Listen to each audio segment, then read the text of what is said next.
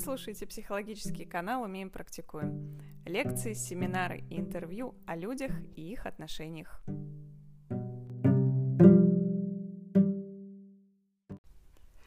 Здравствуйте, дорогие слушатели! У нас сегодня с вами снова интервью с нашей горячо любимой Евгенией Дренкиной. Давненько мы не встречались, ни о чем не разговаривали. Привет. И, кстати, у нас не только Евгения, у нас сегодня и ее еще глубоко уважаемый кот Ватсон. Да, если он мякнет, ну вот, да. Ну, просто знайте, что это он. Да, он тут и есть, он тоже с нами. А тема у нас будет такова. У нас прошел практически ровно год с одного из самых наших популярных подкастов. Это тоже был наш совместный подкаст, он назывался «Хардкор созависимости». Очень много откликов было на этот подкаст, очень он хорошо репостился и расходился. И вот, собственно, его годовщину да, мы сегодня и отмечаем, и хотим поговорить о том, что же было за этот год. Ну, люди любят всякую жизнь, так что продолжим разговор. На самом деле, да, похоже, что тема оказалась актуальной, и я думаю, ты, Ален, получила много сообщений. Да. Я в личку, в директ получила тогда действительно много отклика, и продолжаю до сих пор получать вот буквально на днях, буквально сегодня вчера, когда, ну, перед тем, как мы записываем этот подкаст, опять я получила сообщение. Время от времени они приходят. Я не скажу, что каждый день и пачками, и я не думаю, что все решаются написать. Но uh-huh. судя по количеству просмотров, прослушиваний этого подкаста, судя по тому, что пишут девочки, девушки, женщины, вообще не имеет значения возраст, тема актуальная тема, о которой в своей жизни многие спотыкаются, поэтому да, я думаю, будет э, важно поговорить о том, а что там дальше после того, как все произошло. Есть ли жизнь после разрыва отношений? Вот об этом мы сегодня поговорим. Угу. В двух словах, что пишут э, женщины, девушки, вот тебе писали после? Очень много пишут. Э, Женя, ну, во-первых, благодарят. Говорят, Женя, спасибо большое за твою смелость, за твою откровенность. Девчонки, пожалуйста, мне, ну, не то чтобы не жалко, мне действительно не жалко, но я считаю, что это важно. То есть э, важно сказать, что прошлый подкаст был записан не для того, чтобы кому-то там что-то насолить, не для того, чтобы кого-то оговорить или опорочить, да, там, или отомстить, да, но дело же не в этом, ну, как бы человек выбирает жить своей жизнью, а, а было важно именно все это сказать для того, чтобы дать поддержку всем тем, приветики, угу. кто кто сейчас находится в таких отношениях. И судя по отклику, таких девушек немало. И пишут, во-первых, спасибо, а во-вторых, пишут, Жень, я тебя так понимаю, прям один в один. Прям один в один. Как угу. будто существует школа абьюзеры, где их говорят, делай А, делай Б, и она навсегда твоя жертва. И правда, практически каждая, кто мне написала и кто говорила о том, что находится или находилась в таких отношениях, все говорили, что это очень похоже на то, что вот у меня сейчас есть или когда-то было. И это немного пугает. Ну, то есть действительно есть какой-то шаблон как будто бы действий, да, и с одной стороны пугает, а с другой стороны, ну, дает опору в, то, в тот же момент, потому что ты понимаешь, у кого-то случилось так же, кто-то нашел выход, значит, и я найду. Вот, наверное, для этого и был записан предыдущий подкаст. Вот такие вещи, когда похоже, да, или пишут, что это один в один, это в копейку повторяет мои истории. А, мне тоже так писали, мне всегда так накатывает шоу Трумана, да, ну какие-то да. одинаковые сценарии, да, да, одинаковые да. роли, просто разные актеры выполняют угу. эти роли. О чем-то может говорить о том, что в культуре есть действительно определенные сценарные мотивы, да, и люди в те или иные сценарии попадают и их проживают. И чтобы из этого сценария выйти, вот тут уже включается пробуждение, осознанность, личный выбор. Но опять же, насколько mm это возможно, потому что полностью освободиться от а, сценариев, я думаю, это все-таки утопия. Потому, ну, мы живем в обществе, mm мы несем в себе генетически mm огромное количество архетипических отношений, но на большую долю мы действительно можем повлиять своим выбором осознанным, своим решением. Здорово, хорошо. Это был первый вопрос, да, то есть о чем mm-hmm. писали женщины, они видели пересечения, mm-hmm. они видели повторения, они благодарили за то, что об этом можно говорить. Почему вообще эта тема абьюза, ну она сейчас уже еще через год она стала так как-то засвечиваться, мордоваться. Ой, опять вы про этих абьюзеров, mm-hmm. да, то же самое, как с феминизмом. Ой, эти феминистки. Ну, всегда есть перегибы, всегда есть а, обочины. Но в этом есть большой плюс. Несмотря на обочину, несмотря на какие-то такие преувеличения, если люди могут говорить о своей проблеме, это хорошо. Ну, ну да, значит, они хотя бы видят, что эта проблема в принципе есть. Да. Да. Угу. Пусть с перегибом, пусть с каким-то приукрашиванием, но они видят. И то, что они слышат эти истории, и в них откликается, они понимают, я не одна такая, угу. и я тоже могу об этом написать, я могу об этом поговорить. И это здорово. Идем дальше. Угу. Год с того подкаста прошел. Угу. И самый закономерный вопрос, жалел ли ты о том, что мы его записали тогда? Нет, нет, не жалела. Мне было волнительно, мне было, ну, нет, мне не было тяжело, но было, ну, немного странно как-то, как-то иначе, потому тревожно. что тревожно, да, потому что все-таки это личная история, такая очень-очень личная. Я не тот человек, который сильно много делится личным нет, не жалела однозначно. Mm-hmm. Некоторое время поволновалась, ну, потом отпустила. И когда начался отклик, когда я поняла, что действительно для кого-то этот подкаст явился ответом на вопрос, ну или хотя бы каким-то открытым окном, откуда зашел свежий воздух в душную комнату, то жалеть, ну, конечно, не о чем здесь. И тут надо сказать, что тебе писали о том, что а я завершила отношения с абьюзером, да? Ну, была история, что женщина написала, что да. она закончила угу. отношения. То да. есть, и, и тоже, ну, наверное, нельзя так сказать, что благодаря только, да, целиком. Да, ну, конечно, нет, конечно, но это огромная работа, да, да, но если этот подкаст является действительно или решающий, или просто какой-то каплей, которая имеет вес в принятии такого решения, то ну, я очень довольна и счастлива тому, что мы это сделали. Ну, неспроста, да, он все-таки сам популярный, мы умеем практикуем. Я да, правильно понимаю? да. Да, ну, значит, есть потребность, значит, э, ну, действительно этого много. А мне кажется, этого много. Много. Хорошо, отлично. Я рада, что ты не жалеешь. Я-то вообще не жалею. Хорошо. Да, с тобой было действительно волнительно. Я помню, мы переживали, когда только все выкладывали. Но, слава богу, год. А, если в двух словах, как этот год ты бы назвала? Это точно новый этап, да? Это другой этап жизни. Вот как он называется? Ну, это хороший вопрос. Я не думала над тем, как его назвать. Ну, в первую очередь, наверное, в голову приходят какие-то банальные вещи, типа это был год свободы, там что-то такое. Но на самом деле, пожалуй, это был год познания себя. Потому что для меня а, время с тех пор, как я вышла из этих отношений, это очень благодатное время. Я, пожалуй, могу сказать, что это был лучший год в моей жизни. Ну, один из, из точно. Да, ну, да, да, однозначно. Потому что вдруг я почувствовала свои границы. Нет, не вдруг, на самом деле не вдруг. Но все-таки после того, как я была освобождена от этих отношений, сама себя освободила, я почувствовала свои границы, я почувствовала, как я хочу, как я не хочу. Ну, то есть это действительно был год знакомства с собой, угу. настоящего, без учета другого человека рядом. А через что ты это делала? Как ты себя этот год узнаешь, да, свои границы? Как? Ну, я действительно пробую всякое.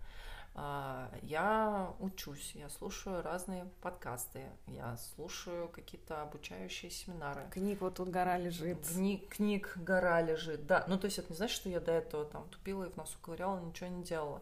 Но ресурс освободился под э, эти знания, под эту информацию, ресурс и пространство. Потому mm-hmm. что когда ты находишься в отношениях таких, то это душные отношения это отношения, где нет воздуха и нет, наверное, свободного времени, свободного пространства для чего-то другого. Потому что абьюзер это человек, который тебя сильно ограничивает, даже если он сам этого не понимает и не знает. Он заполняет собой все своими правилами, своими установками, своей манерой поведения, ну и так далее. И вот, ну, какое-то время у меня это было заполнено, и потом но это не год, это больше уже гораздо, потому что это процесс не вдруг. Вот хочется здесь акцентироваться, mm-hmm. это процесс не вдруг. И он, ну, наверное, начинается не в момент самого расставания такого фактического, mm-hmm. да, он начинается гораздо раньше. И у меня, по крайней мере, начался раньше. Я начала чего-то понимать, чего-то осознавать, осознавать свои чувства, эмоции, свои ощущения. Что комфортно, некомфортно. Да, свое психоэмоциональное и физическое состояние, потому что тело тоже не может обманывать, тело ну, подсказывает тоже да, ну, в общем-то, этот год я провела в познании себя, но вот, повторюсь, это, ну, не за год произошло, да и не за полтора, и не за два, это начинается раньше. И я думаю, что не только у меня, что mm-hmm. вряд ли, знаешь, человек живет и м- находится в отношениях, потом однажды просыпается такой, нет, это не мое. Постепенно, э, по крайней мере, вот мой опыт, да, тот, которым я могу поделиться, постепенно ты начинаешь понимать по тем или иным маркерам, по каким-то таким вещам маленьким, незаметным на первый взгляд. Начинаешь понимать, что ну, это что-то не то, что это не то, чего я хочу, это не то, чего я заслуживаю. Это, знаешь, у меня подруга одна сказала такую великолепную метафору, я ей пользуюсь. Она говорит, ну, понимаешь, Жень, ты вот тогда еще давно натянула на себя эти детские штанишки, они были тебе в пору, но ты выросла с тех пор. И ты сейчас стараешься в эти детские штанишки влезть и никак не можешь. Вот в какой-то момент ты понимаешь, что ты не влазишь в штанишки, что ты вырос. И здесь, наверное, важно быть честным с собой и обратить на это внимание, не mm-hmm. пытаться, не делать вид, что это просто модно сейчас такие одну штанину только носить, вторую не носить. И пусть пол попы мерзнет, ходит зимой в минус 30, да, если усиливать и продолжать эту метафору. И важно на это обращать внимание, на свои чувства, и на эмоции, и на физику, вообще на все, на все, что откликается этому. И ну, со мной было так, что у меня не было доказательств, что все плохо, но я прям точно знала, что все плохо. Но доказательств mm-hmm. не было. И вот мне прям супер важно было обратить на это внимание. В глазах там партнера, когда я ему об этом говорила, я выглядела сумасшедшей. Ну, точнее, я не выглядела. Он, я, он, я, он делал так, чтобы я выглядела в своих глазах сумасшедшей. Ну, типа, ну нет же никаких, да, ну, да, нет никаких объективных причин так думать. Почему ты так думаешь? Да хрен знает, я так чувствую. И, в общем-то, эти чувства оказались все правдоподобные. И у меня сильная интуиция, я вот за этот год научился ей доверять. Угу. В том числе, ну, кроме всего прочего. Вот, год классный. Год классный. Ну, реально Подтверждаю, как наблюдатель. Да, клевый это не значит, что у меня за один день выросли крылья, и я полетела, встретила принца, вышла замуж, родила, разбогатела. Не знаю, для кого что важно. Нет, не произошло такое чудо. Но это все равно классно. Мне было трудно, э, мне было местами сильно дискомфортно, местами было очень не, тяжело. Не забегай, не забегай. Сейчас а, дойдем, дойдем. Классный год. Сейчас пока, ребят, классно. Все классно. Хочу вот этот момент, который ты рассказал, немножко подытожить. Он такой показательный, да, что ты говоришь, не в момент э, знакомства с собой не началось на следующий день после расставания. Оно началось за.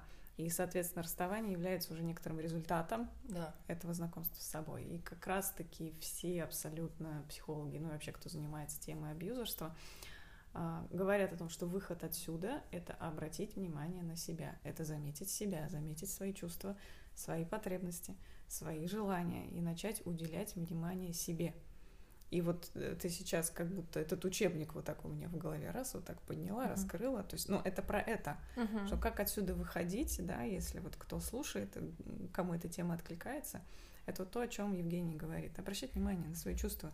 Они не с потолка падают. Они есть, и, и тело реагирует, и эмоции реагируют, и они о чем-то говорят. И вот на это нужно обращать внимание. Не затыкать это куда-то. Ой, странная вещь какая-то. Нет, не странная. Uh-huh если есть ощущение, если есть интуитивное чувствование, если тело как-то начинает по-другому реагировать на человека, на это нужно обращать внимание. И... Ну, кстати, когда я начала обращать на это внимание, еще задолго, на самом деле, до выхода из отношений, моему партнеру стало очень дискомфортно. Ну, mm-hmm. то есть я начала отращивать границы прям сознательно. Я прям говорила это словами через рот. Mm-hmm. Прям я говорила, ну, постарайся меня понять. Я понимаю, сейчас не очень, но, но это важная вещь для меня.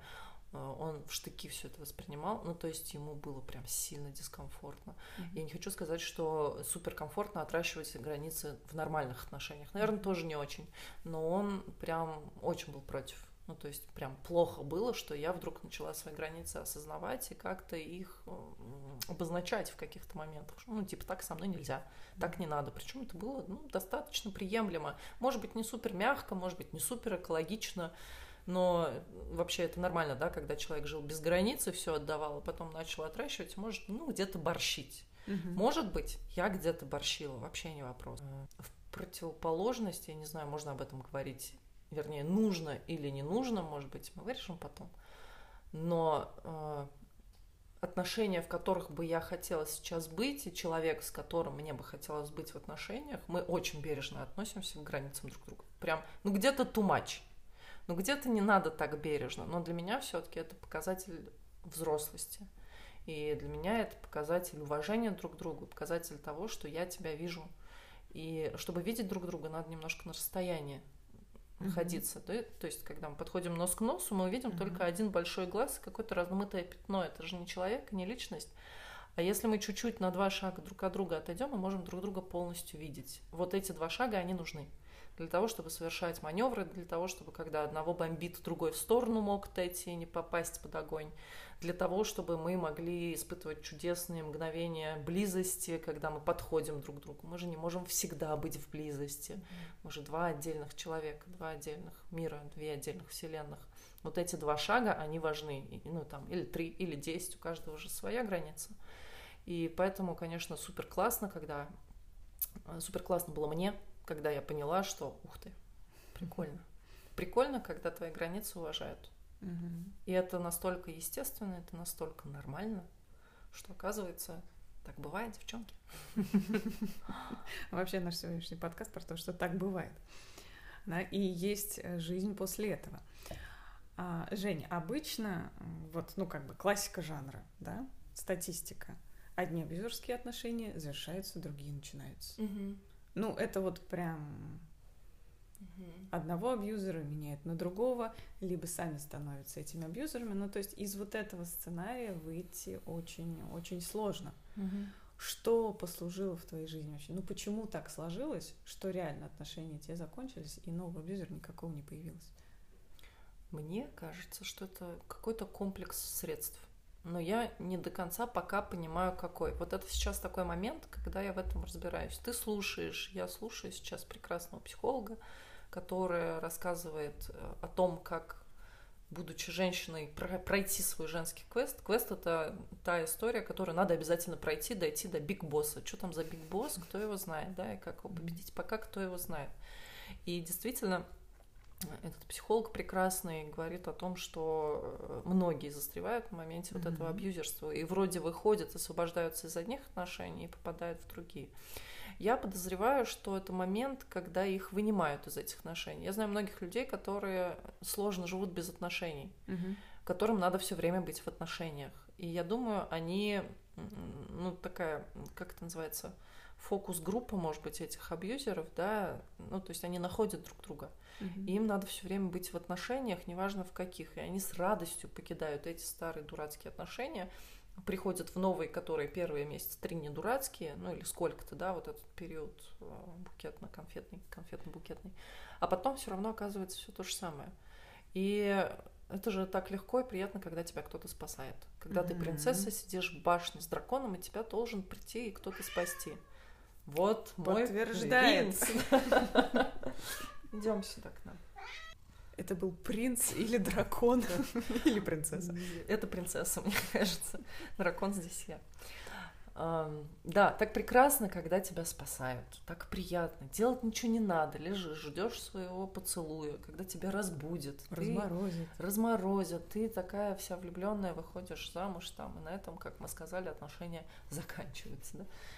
А, Нет, никто не придет и не спасет. Мне кажется, вот почему этот цикл повторяется, потому что из одних отношений вынимают в другие отношения. То То есть нет... они думают, что это спасатель, да. это такой же абьюзер по итогу Да, и я думаю, что, может быть, э, если есть э, проблема, если есть какое-то осознание, что я сейчас нахожусь в абьюзерских отношениях, то имеет смысл подумать о том, чтобы выйти, выйдя из них, не вступать пока ни в какие другие отношения, ну хотя бы какое-то время. Запомнили. Ну да, потому что, а иначе как ты себя осознаешь, если ты все время рядом с кем-то, а кто ты сам рядом с собой, кто ты, когда нет никого рядом с тобой. И нужен период на реабилитацию, потому что абьюзерские отношения это больные отношения, мы после них выходим не цельные, однозначно. И нам нужен какой-то период для того, чтобы восстановить свою целостность, ну хотя бы немножечко. И есть еще такая фраза, пока ты задумалась, я ее сюда воткну. Давай, я просто решил послушать релаксов. Да-да. А, здоровый думает о себе, невротик думает об отношениях. Интересно, я не слышала. Это про фокус внимания. Да. Да, и выйдя из этих отношений, надо ну, подлечиться, да. Мы же, когда больные, мы не кидаемся сразу на амбразуру, мы ну, пытаемся себя восстановить после, там, не знаю, соплей, простуды, пандемии неважно чего. Есть период реабилитации, есть период восстановления. Вот его важно не профукать, его важно пройти.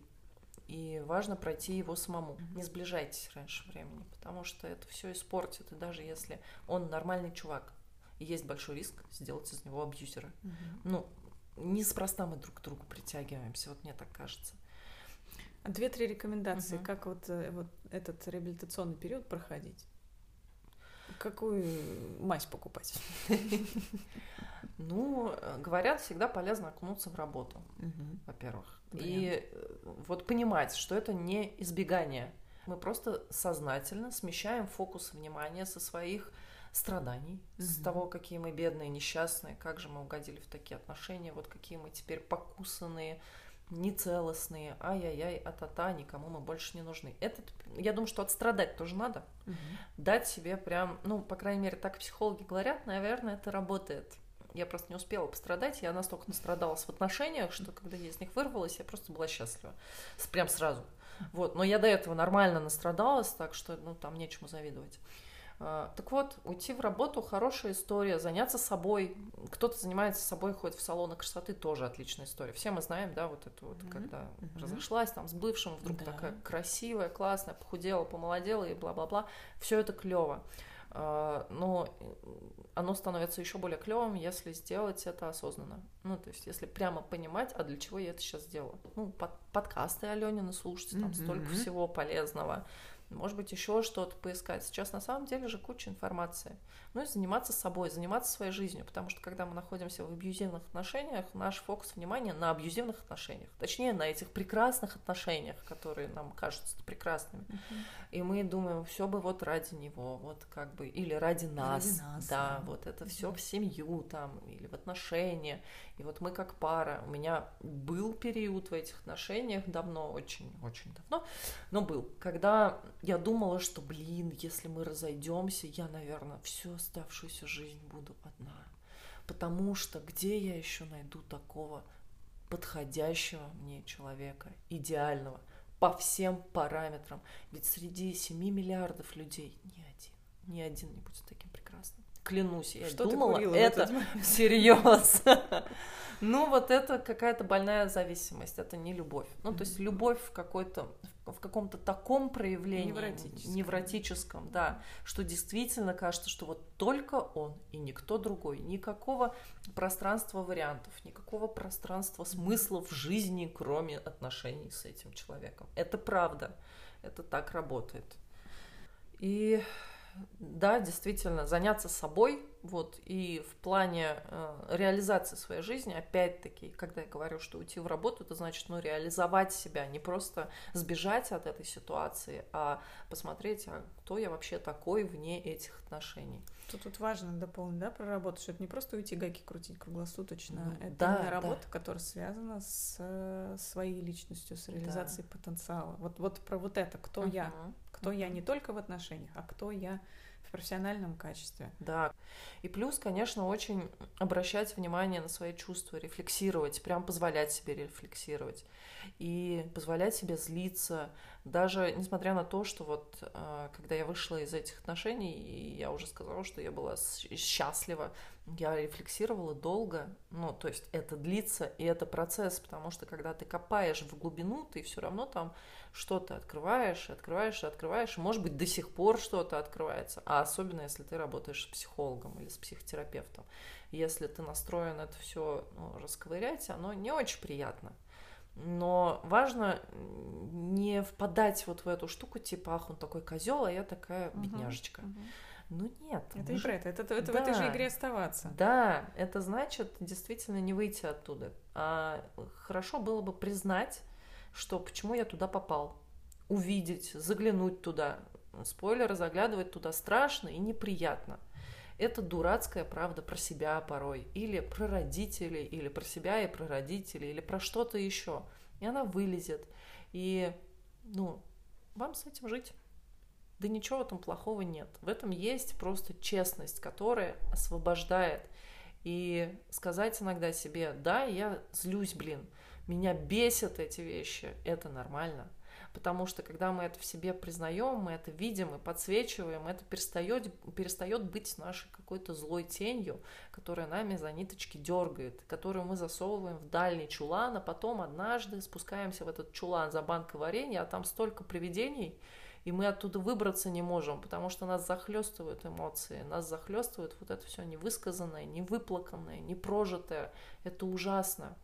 И опять-таки, после выхода из отношений, несмотря на то, что я была счастлива, я и плакала много, и перепроживала много, и переосмысляла много про себя. Ни, никакая я не белая, не пушистая, никакая я не бедняжечка, но выбирала я эти отношения по определенным совершенно причинам.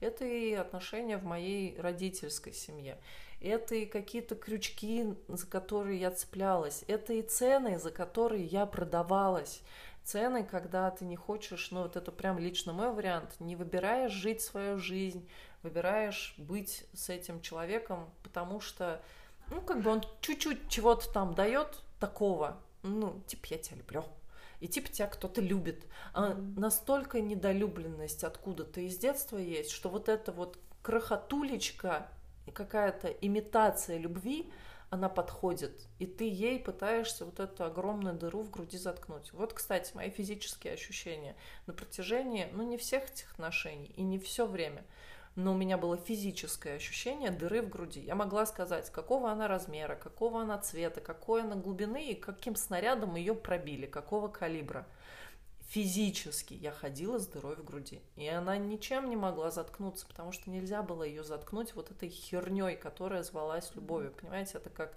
ну, я не знаю, зерном от гречки пытаться заткнуть Гранд Каньон. Вот так было. И очень важно это в себе увидеть. Очень важно это в себе узнать.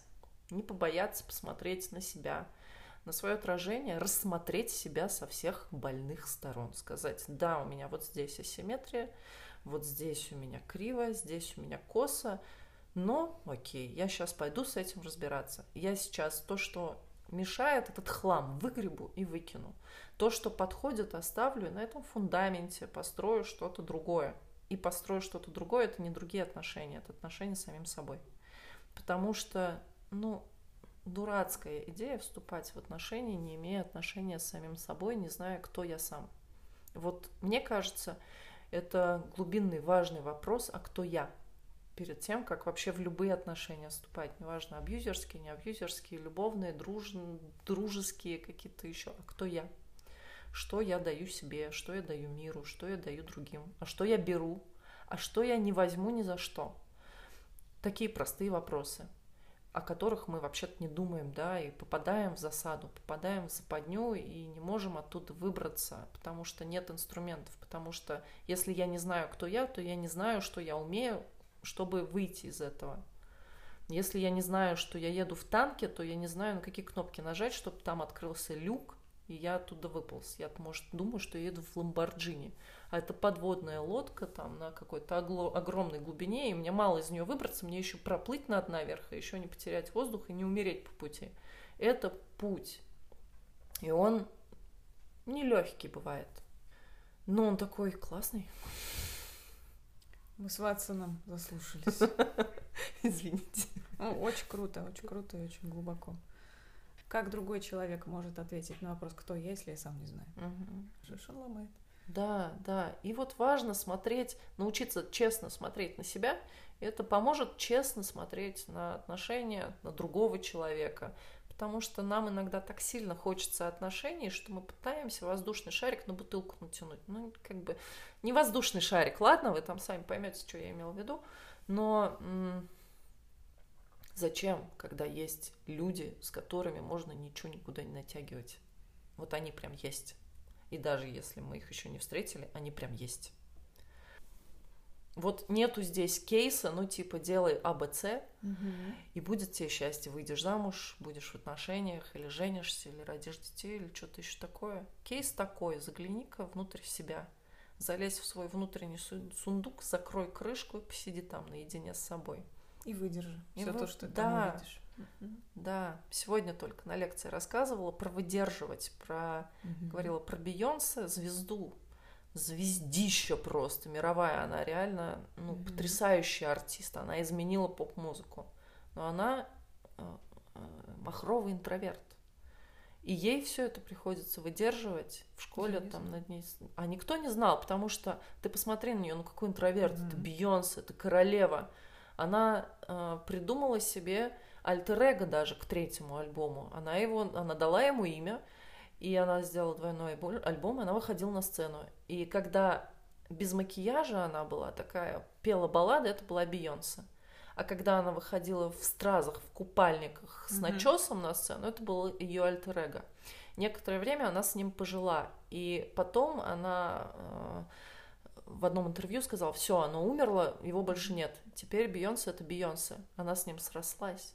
Но ей надо было отделиться себя от него, посмотреть на него со стороны, потом взять его помощь. То есть это была та часть ее, которая давала ей силу, давала ей смелость, давала ей энергию выходить на многотысячные залы и быть вот этой звездой. И она взяла то, что надо, отказалась от своей, ну не отказалась, а просто она соединила эти две части, и все стало более целостной собой. Угу. Вот, может быть, не знаю, может быть, вот один из инструментов вот так свои части повынимать наружу, посмотреть, чего мне не достает. Ну или не достает такая недостаточность, да, что мне еще можно в себе усилить и каким инструментом, чтобы я была более эффективна, чтобы вот мне комфортно было, чтобы я была смелый интроверт. Слушай, название такое для какого подкаста? Смелый интроверт. Для передачи, для книги. А, хорошо, вот сейчас ты говоришь про альтер-эго, и я вспомнила, опять же, психолога, которого мы с тобой слушаем, она очень много говорит. Ладно, раскроем секрет. Светлана Комарова, отличный психолог. А, она говорит много об интеграции тени, и что женские квесты, вот с этапа на этап ты должен интегрировать свою тень. Mm-hmm. То есть есть какая-то часть меня, которую я избегаю, которую mm-hmm. я боюсь, а, которую я проецирую на других людей, ненавижу. Например, mm-hmm. ух ты, они какие выскочки, mm-hmm. фу, гадкие какие, mm-hmm. тетки и как будто бы я ненавижу выскочек. Но на самом деле внутри меня тоже есть выскочка, непризнанная, только забитая там где-нибудь далеко. Как говорит наша общая подруга, внутренняя хабалка. да, внутренняя хабалка. Вот ее отыскать и понять, что она не где-то снаружи, она есть внутри, с ней познакомиться, научиться с ней дружить, ее вовремя выпускать. Иногда тоже нужна хабалка, еще как. Например, в момент отстаивания границ. Хабалка прекрасно и вот интегрировать, да. Ну вот это тоже ведь моя история. Я тоже долго была хорошей девочкой. Mm-hmm. Прям хорошей девочкой, которая в отношениях не ругается, мозги не делает. Там. Ну-ну-ну-ну. Вот это вот все, лишь бы вот это божество продолжало находиться рядом со мной, потому что mm-hmm. без него я никто. И момент отращивания границ – это момент признания вот этих внутренних каких-то вещей, условные внутренние хабалки. Например, за последний год я приобрела прозвище «фюрер». Ну, как бы, если мне раньше хорошей девочке кто-то такое сказал, я сказала, нет, вы что, я ко всем так хорошо отношусь. А сейчас я, я продолжаю ко всем действительно хорошо относиться. Но если мне надо достать флюги Гехайнен и всех отстрапонить, я это сделаю. Потому что я получу от этого результат, который я хочу. И если я не могу его получить никаким другим способом, значит, я буду делать это этим способом. И я, честно говоря, даже иногда наслаждаюсь этой ролью. Это тоже мое альтер-эго, вот этот фюрер, который mm-hmm выходят из тени и говорят, так, вы сейчас все получите. И все получают, но зато есть результат. И, может быть, где-то это жестко, но я чувствую, я вижу, что так сейчас правильно. Правильно для меня и правильно для тех людей. И это не самодурство. Ну, то есть я не хочу сказать, что я там злоупотребляю где-то этим. Да вроде нет. Нет, нет. Ну вот ты со стороны говоришь, что нет, значит нет. Вот. И ну, это такой важный момент. Эти важные моменты могут случаться с перекосами. Надо себе эти перекосы иногда позволить, потому что, ну, те, кто отвалится, те отвалятся, а те, кто не отвалится, те не отвалятся. За последний год, опять-таки, а, одна из моих подруг сказала, ну, уже спустя некоторое время, она говорит, я не смогла с тобой тогда общаться. И мне сначала было немножко неприятно, а потом я себе это объяснила так. Находясь в этих отношениях, я находилась в некоем болоте. Я, ну, так что-то гребла, там, это не была лягушка в молочке, которая взбила, и молочко стало сметанкой. Нет, это было конкретное болото. И я перебирала лапками, как-то пыталась, но все равно я из него выбраться не могла. Вот для того, чтобы выбраться оттуда, понадобилась совершенно иная энергия, более жесткая, более э, какая-то резкая такой ракетный старт нужен был. Надо было ухватиться за веревку. Здесь не за волосы сам себя.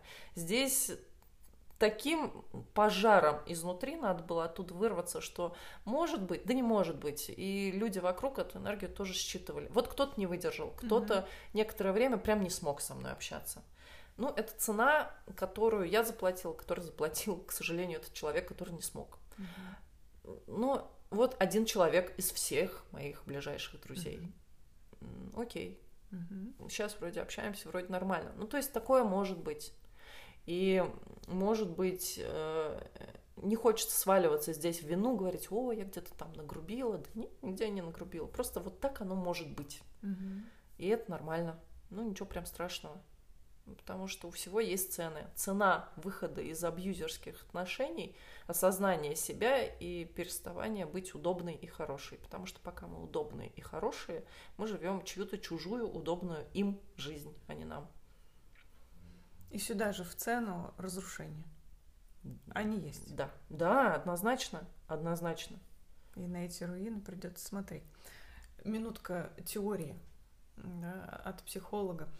А, мы сейчас, вот мы уже третий раз говорим, да, а, слушаем эти женские квесты Светланы Комаровой, и там этапы. Первый этап женского квеста – это этап, в котором застревают э, примерно 60% женщин, и там есть следующие архетипы. Это бедняжечка, или это я все тащу, ну, бедняжечку поняли, да, название, жертвенная. Это я все тащу на себе, и это монахиня, живущая по жестким правилам. Вот все вот эти роли, все эти сценарии объединяются одним и тем же мотивом – не выхода из дома. То есть я не выхожу из-под опеки, я не выхожу в свою жизнь. Опеку это могут осуществлять родители, могут абьюзеры и найдутся, или начальники. Ну, то есть я всегда вот под кем-то, я всегда с кем-то.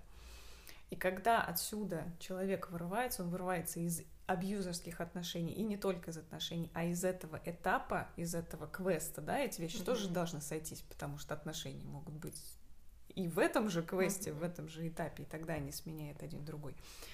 А когда это совпадает именно с выходом, переходом в другую игру, то здесь э, разрушений много. И это же большая боль для хорошей девочки. А как так? Э, я приношу разрушение да, в жизни других людей. Mm-hmm. Я другим людям наношу дискомфорт а кому-то вот неудобно, а кому-то, может быть, прям кто-то сильно пострадает. И нужно выдержать свою силу, то, что я беру какой-то меч, да, и этот меч, он проходится и по головам, и по, каком, по каким-то другим, может быть, предметам, обществам, ценностям каким-то, ну, в рамках Уголовного кодекса. И это задача.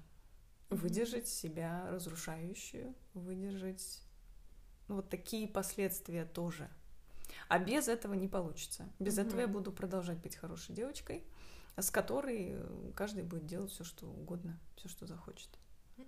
Здесь такой и философский, какой-то даже фаталистичный вопрос в том плане, что, ну вот говорят, а есть ли судьба или мы сами творцы своего счастья? Ну, вот мне кажется, что э, есть какие-то вилки, варианты возможностей, mm-hmm. которые мы выбираем или не выбираем. И вот выбирая оставаться удобными, выбирая ничего не менять. Ну, то есть, ну, типа, я выбираю не выбирать. На самом деле я выбираю оставаться, да. И вот когда мы выбираем не выбирать, мы лишаем себя возможности соединиться со своей судьбой. Ну, то есть все равно же есть какой-то, ну, типа, нормальный вариант жизни, как в игре, mm-hmm. да, если мы говорим про квест, ну, типа, легкий, средний, сложный уровень. Вот легкий это не про то, что родиться в семье королей, все тебе дано и все остальное, а легкий, когда ты не выбираешь свою судьбу, когда тебе ну настолько все легко, да просто потому, что ты не свое живешь, ты что-то там, ну вроде норм, ну какая-то работа, какая-то там семья, какой-то более-менее, ну вроде мужик нормальный рядом, да, ну и норм. И мы должны сами себе, ни жизни, ни судьбе доказать, что хотим, потому что есть много вариантов свернуть и не делать. И у меня было много вариантов после окончания этих отношений продолжить просто жить. Ну, просто, ну, ничего не меняя. Ну, то есть, да, я бы вышла из этих отношений. Э, и могла бы жить так же, как и жила, но там без них, например. Но, наверное... Что еще поменялось, кроме вот те отношения закончились, что еще поменялось? Да, мне кажется, все поменялось. Ну, реально. Это нам с тобой видно, а людям не видно. Да, я понимаю, я да. понимаю и хочу уточнить. Mm-hmm. Ну, э, э, я взяла себя на, на себя ответственность за свою жизнь. Mm-hmm. То есть я конкретно там сменила жилье. Пока это съемная квартира, но тем не менее. Своими силами. Да. Знаете, как страшно было писаться вообще. Вообще прям страшно. И это нормально. Ну, то есть можно сидеть и бояться, и ожидать удобного момента, а можно бояться и делать. Я решил, что надо бояться и делать все равно. Ну, не получится, не получится. Ну, что я теряю? Всегда можно вернуться туда, куда можно вернуться, там, к родителям, или, может, какие-то еще запасные варианты есть. Ну, нет, я решила бояться и делать. И, и оказывается, я вывожу свою жизнь. Ну, с переменным успехом, честно говоря, по-разному бывает. Ну, то есть я не хочу, чтобы у вас сейчас были иллюзии, да, что я закончила абьюзивные отношения, в моей жизни все стало легко. Нет, не стало. Но стало интересно. Стало интересно жить свою жизнь. Стало интересно, а что я могу? Ага, оказывается, я могу себя содержать прикольно. Mm-hmm. Оказывается, я могу себя содержать и немножко даже излишества позволять. Mm-hmm. Оказывается, еще вот так могу, так могу. Оказывается, я могу заниматься любимым делом и на это жить. Хотя раньше думала, что нет, не могу. Мне, кстати, это внушалось в отношениях, что иди-ка ты сначала заработай, а потом уже будешь там своей этой фигней заниматься. Я занимаюсь своей этой фигней, я зарабатываю ею на жизни, и я каждый день, каждый день получаю положительный отклик от тех, кто к этой фигне причастен. Да, ну все знают, я, ну если кто не знает, ребят, я музыковед, я провожу разные лекции, у меня лекторий разной степени тяжести, ну, разные события музыкальные. И каждый день я получаю отклик на эти события. Пока еще не зарабатываю миллиарды, но ищу способы это сделать. Но для того, чтобы себя содержать на нормальном, достойном уровне, да, у тебя это удалось. Да, прикиньте, на музыкальные лекции, прикиньте. И нету какой-то работы, где ты сидишь там от звонка до звонка. Mm-mm. Mm-mm. То есть это ты сама. То есть тут совместилось а, после ухода отношений, да, это, это отдельно жить mm-hmm. и самой жить. Это профессиональная реализация не просто еще себя в качестве, ну, я умею что-то, да, складывать uh-huh. кубики, играть музыку или вести лекции, а я это придумываю, организую, провожу и с этого зарабатываю. Ну, то есть это усилие. Это прям... Да. Ну, то есть оно само как бы, да, не сложилось. Но я складываю каждый день. Мне бывает страшно. Можно было бы пойти куда-то на работу от звонка. И опять, я не говорю, что плохо работать от звонка до звонка. Если ваша работа любимая, она вам подходит, она вам приносит деньги, ура, я вас поздравляю и даже немножко завидую. Было бы гораздо мне легче жить, если бы меня кто-то взял на такую работу, которая бы мне нравилась, приносила доход, я была бы в ней уверена. Мне бывает страшно время от времени, потому что иногда накрываются мероприятия, иногда что-то переносится, отменяется, я думаю, блин, чем я буду платить за квартиру? мне есть чем платить за квартиру до сих пор каждый раз, слава богу. И это такая, вот это моя цена, как mm-hmm. бы за то, что я имею, и за то, что я хочу иметь. Жить немножко не в стабильности, жить немножко э, с факелом в одном месте, но при этом это в то же время это цена, которая меня стимулирует, которая не дает мне оставаться на одном месте, которая не стимулирует не только зарабатывать, но и развиваться. Это так интересно, Правда, правда, стала жить очень интересно. Ну, то есть не было такого, конечно, что я там до этого сидела, ни хрена не делала. Ну, просто ресурса не было, энергии не было, mm-hmm. личного пространства на это не было. Все время были мысли заняты чем-то другим. Эфир все время фанил о том, как же мне спасти мои гребаные отношения. Блин, если их надо спасать, то, может, их не надо спасать, подумайте mm-hmm. об этом. Ну, если вдруг ваши отношения тоже такие. Пора потому что... от аппарата. Да, да, потому что если вы их уже пытались спасти много-много-много раз, и они все еще тонут, то, ну, может, и хрен с ним. Может, пускай тонут. Вот. Это второй этап. Угу. Да, и он такой с достижениями да, угу. с преодолениями. Угу. Этап воинствующей женщины, угу. когда она вдруг из бедняжечки или из монахини, угу. да, из такой из пассивной позиции, она переходит в агрессивную позицию. Да, да, это агрессия. Да. Угу. Угу. Вопрос твой предугадаю, а да. как, да, да, как из пассивной в активный? Да, да. Как пассив перевести в актив? Да кто бы знал. Ну вот, я не знаю, правда, опять-таки та же самая Светлана Комарова, да, говорит, что очень мало людей вот доходит до этого второго этапа, находясь в абьюзивных отношениях. Слушайте, не знаю, меня просто все достало. Просто все достало. Во-первых, был момент вот этой моей интуиции, которая всегда была, но которой я начала в какой-то момент доверять. И эта интуиция говорила, беги оттуда нафиг. А, во-вторых, а, был момент а, ну, фактических каких-то вещей, да, которые тоже говорили, но которые я смогла увидеть только когда начала просыпаться.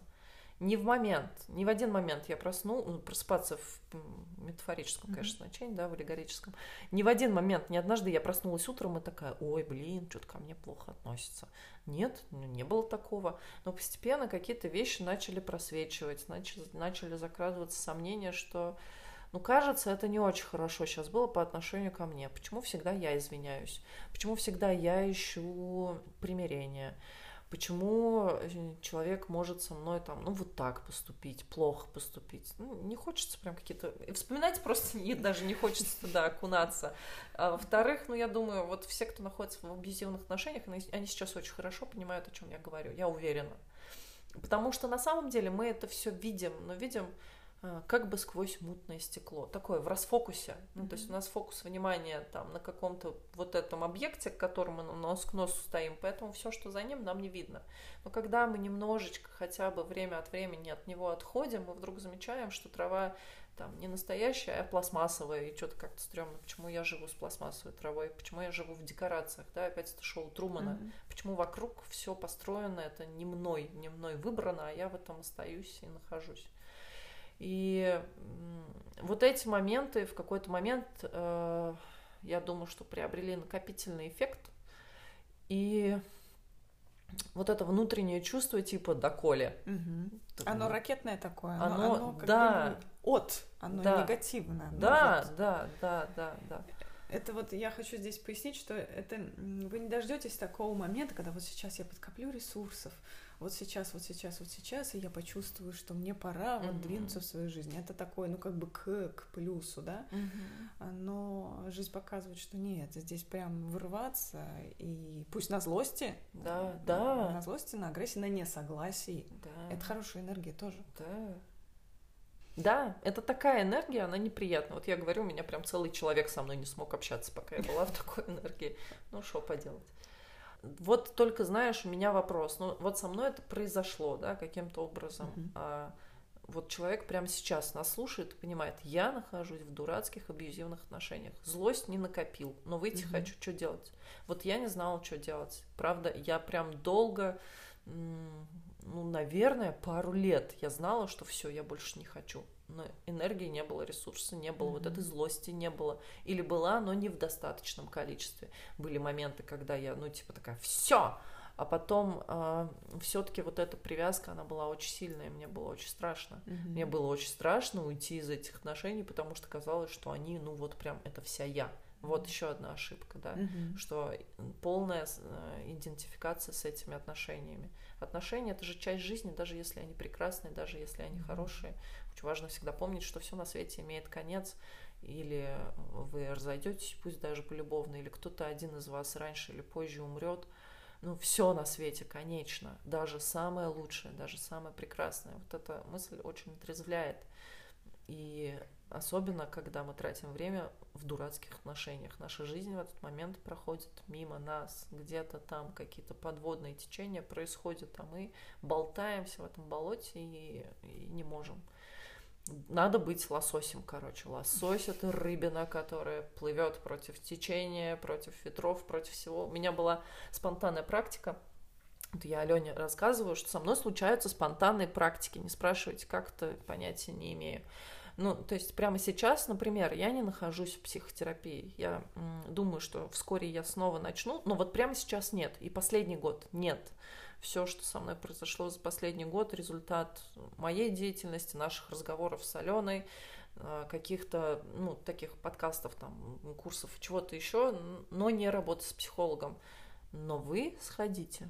Но время от времени, вот в результате всех этих разговоров, всей этой рефлексии, со мной случаются спонтанные практики. Вот так происходит.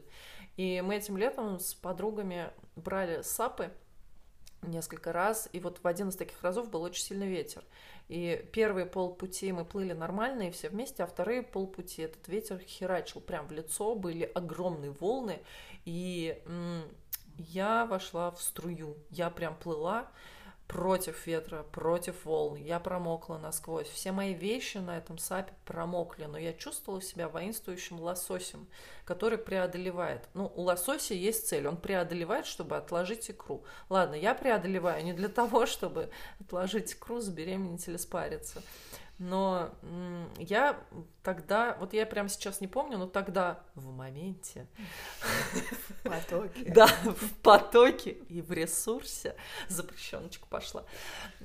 В том моменте я э, себе внутри сказала, что я делаю это ради какой-то своей лучшей жизни. Вот прямо сейчас я гребу против волн, я очень злюсь. Я, знаете, очень злилась на этот ветер, хотя я вообще не склонна осуждать погоду, потому что, ну а что изменится? Я вообще не эмоционирую на погоду. Но на тот ветер я была страшно зла, потому что я очень устала, у меня затекли ноги, у меня замерзло чего-то там еще, и мне хотелось поскорее доплыть, а плыть оставалось еще часа полтора.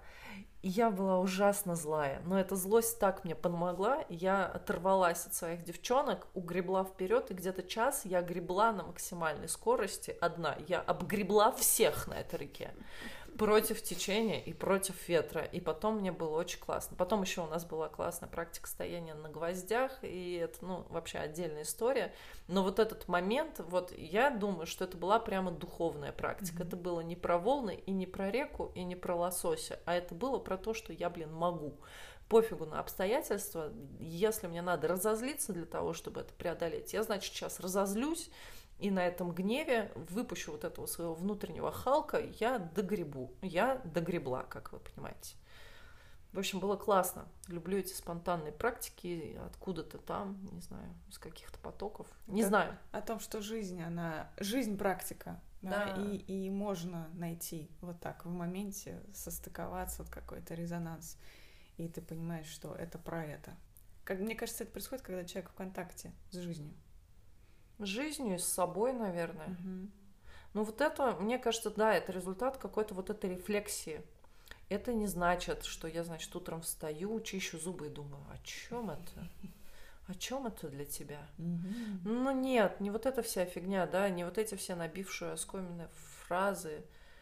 Я даже не знаю, я бы хотела, может быть, даже дать какую-то рекомендацию или сказать, вот я делаю так, и у меня получается вот так. Но я не могу так сказать. Я что-то делаю, вот мне нравится сейчас вот это, нравится сейчас вот то. Кстати, я могу сказать интересную вещь. Последние года три, наверное, у меня вообще не было потенции учиться вообще. Хотя я все, все это время там что-то слушаю, да. Последний год три в отношениях, в виду? Нет, вообще последние годы три вот эти. Ну и да, часть из этого времени я была в отношениях. Ну там в отношениях вообще действительно это было ощущение болота, но я смогла, кстати, понять только после того, как вышла оттуда. Невозможно mm-hmm. понять, что ты в болоте, пока ты сидишь в болоте, потому что тебе кажется, что ты Шрек, ты в своей прекрасной Шрекландии тут сидишь, и злые люди пытаются тебя обокрасть, да, но на а самом вообще-то деле... тебе тепло. А вообще-то тебе тепло, потому что ты обосрался, извините. А, да, и возвращаясь к той теме, о которой я говорила, не было желания учиться вообще. Ну, то есть, да, я слушала там чего-то и по своей специальности, и какие-то психологические, какие-то еще просто интересующие меня вещи, но это всегда было через такое преодоление. И вот, мне кажется, еще один классный результат, ну или, может быть, часть этого результата вот по года, который прошел с последнего нашего подкаста, у меня прям желание учиться. У меня, мне кажется, этот год ушел на, ну, я говорила, на познавание себя mm-hmm. и на разгребание вот этого своего подвала, чулана или чего оно там. Э, разгребание во всех смыслах. И упаковки и выкидывание дурацких вещей, распаковки хороших вещей или распаковки коробок, в которых кажется, что лежит хламина, оттуда вылазит какая-нибудь осатанелая тень, и потом оказывается, что ну все ок. В этом, ну, то есть это классное качество, просто надо уметь им пользоваться. В этом плане я очень сильно люблю мультфильм «Муана». Кто смотрел, прям обожаю, рыдаю каждый раз, потому что это мультфильм про путь, мультфильм про то, что, помните, она там говорит, я Муана из такого-то племени, я возьму лодку, и ты там какое-то божество, сядешь в мою лодку, догребешь со мной до этого этого э, острова и сделаешь вот то, что мне надо. Это вот про эту самую идентификацию, соединение с собой и про свою силу. И больше всего в этом мультике, если кто не смотрел, сейчас будут спойлеры, но вы все равно посмотрите, классный мультфильм.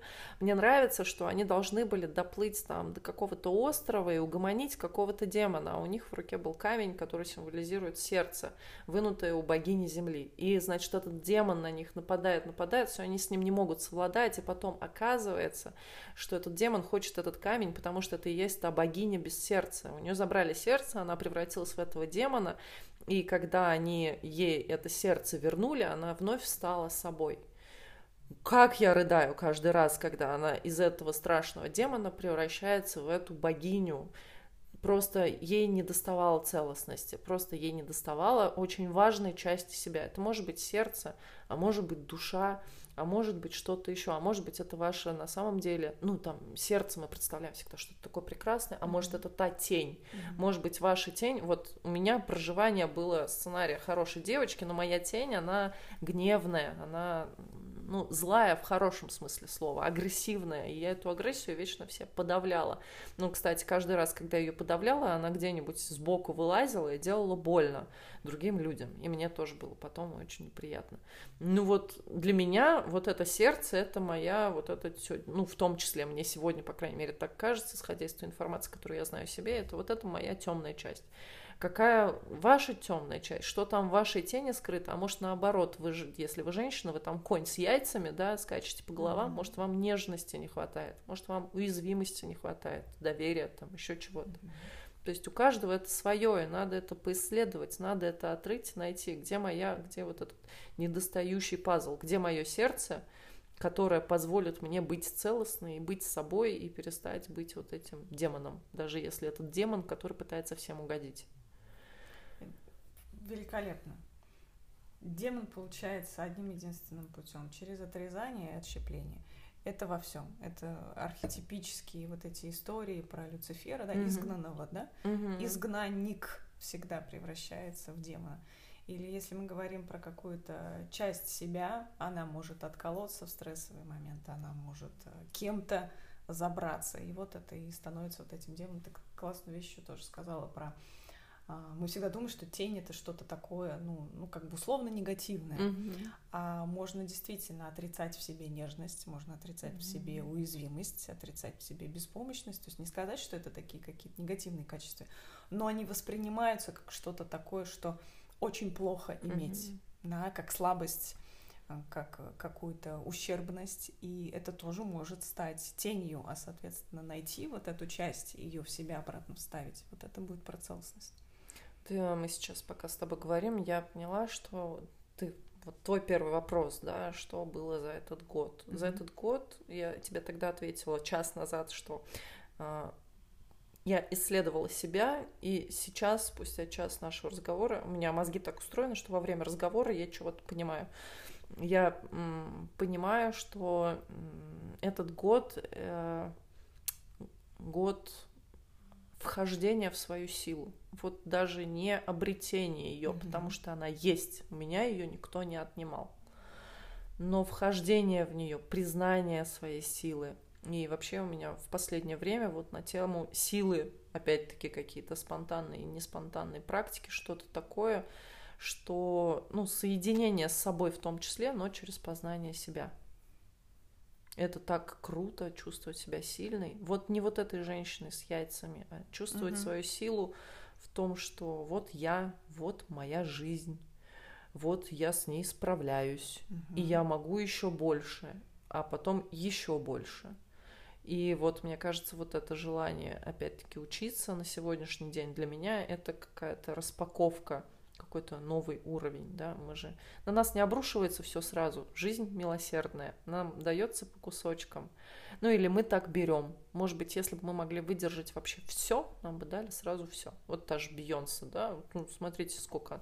Самая богатая, самая больше всех зарабатывающая исполнительница в мире, в мире – она выдерживает, значит, все эти деньги, всю эту славу, mm-hmm. все то, что там очень много цен. Это нам кажется, что, блин, мне бы такой жизнь. Мы бы с вами, ребята, загнулись, если бы у нас такая жизнь была. Да. да.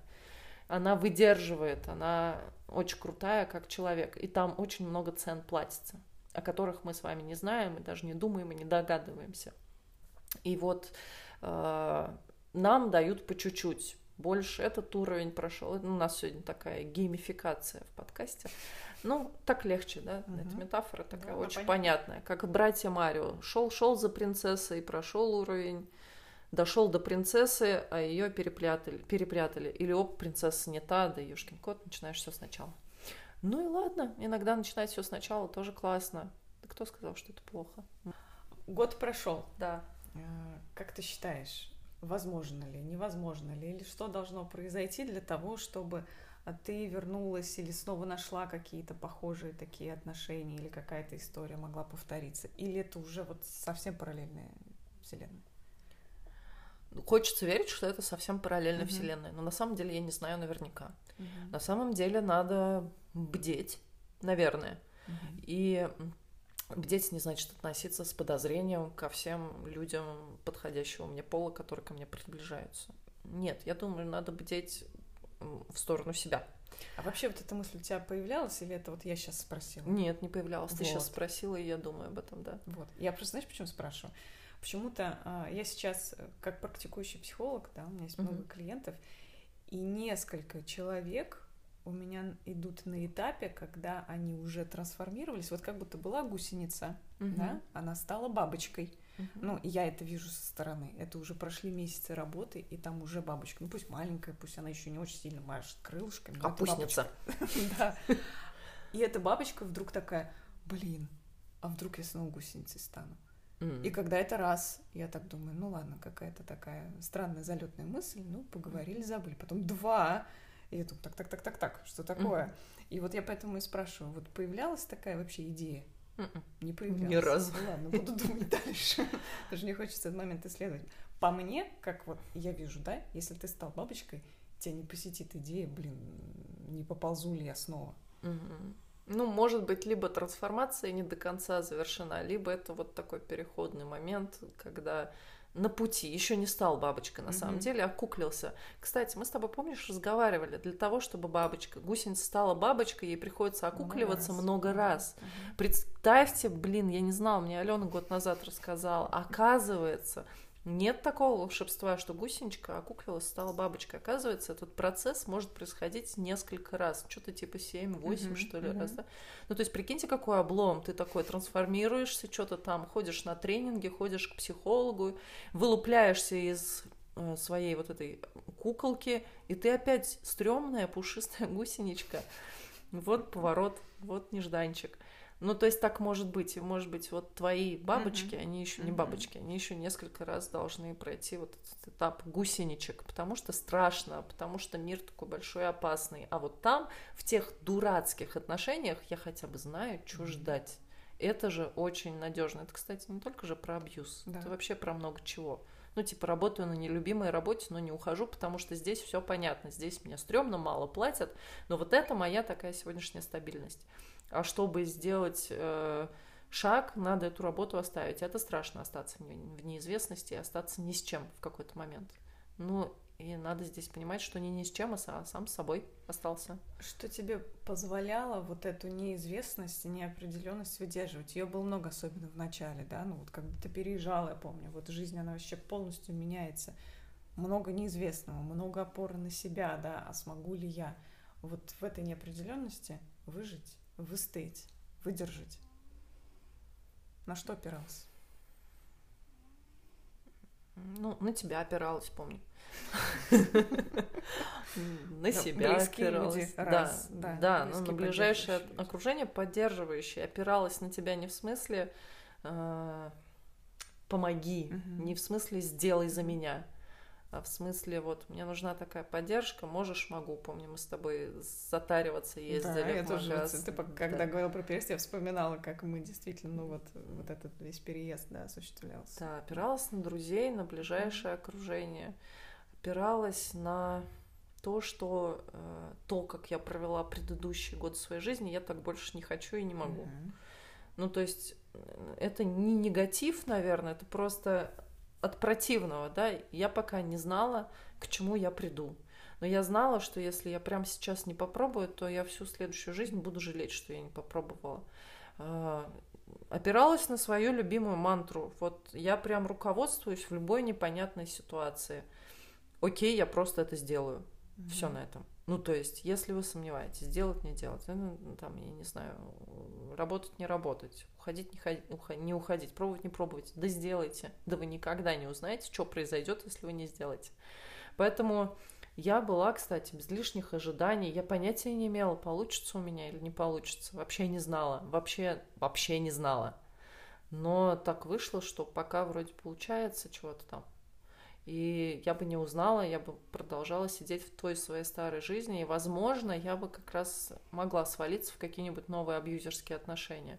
Мне кажется, при выходе из таких отношений полезно что-то менять в жизни. Mm-hmm. Может быть, окружение, может быть, вот как я, место жительства, ну, в смысле, там, локацию, да. Mm-hmm. Может быть, город для вас сработает, но важно понимать, что это не побег важно понимать, что я, ну, не типа убегаю от своей жизни старой в какую-то свою новую. Да нет, я вот того старого себя беру, беру себя с собой, но перемещаю, создаю вокруг себя новые обстоятельства. Не выбираю какие-то другие, не перемещаюсь в пространстве, а сама вокруг себя создаю. Ну и это стало для меня большим двигателем. Появились проекты, Опиралась, кстати, на свою работу, но не в плане заработка, а в плане того, что я нашла дело, которое мне нравится, которое получает отклик и которое я вижу, что нравится многим-многим, кто к нему имеет отношение, соприкасается mm-hmm. или является гостем. И это очень вдохновляет. Моя работа меня очень вдохновляет. Хотя, опять-таки, не хочу, чтобы вы были в иллюзии, что типа мне так классно всегда. И вот эта вот история про то, что ну, типа, кто там сказал, найди себе дело по душе, тебе ни дня в жизни не придется работать, брехня. Нет, найди себе дело по душе, и я писала об этом пост, и сомневайся в нем каждый день, думай о том, как выжить, там, э, проходи эмоциональный диапазон от «я гений» до «я дерьмо» и обратно, и так много-много-много раз, ну и так далее. У этого тоже есть своя цена. И нет ни, ни, никакой, у вас не должно быть иллюзии о том, что найдите себе дело по душе и не будете работать. Ха! Будете работать как проклятый 24 на 7. Я вот сегодня 3 часа поспала. И завтра столько же посплю, скорее всего.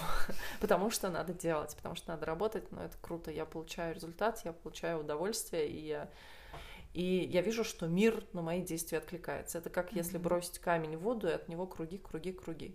Вот этих кругов все больше. Они все объемнее. И водоем, в который я бросаю камень, тоже становится другой. Раньше была лужа. Потом было какое-то небольшое озерцо. Сегодня это ну, какие-то большие воды, которые, по крайней мере, уже виднеются на горизонте. И это очень вдохновенно. Опять-таки для меня это такая игра, а для меня это просто такое любопытство. А что, если я попробую? А что там? Это мы никогда не узнаем, что там, если не попробуем. Много-много у нас сегодня всяких разговоров, кроме абьюзерских.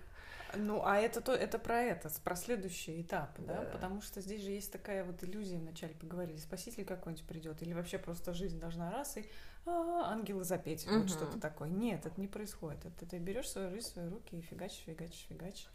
И есть наглядные, видные вещи, да, фасадные, которые в твоем случае, они просто как неоновая вывеска, вот эти изменения, да, ну вот шикарные мероприятия, там, винные вечера, вот эти лекции, люди приходят, людей все больше отклика ты получаешь, и это круто.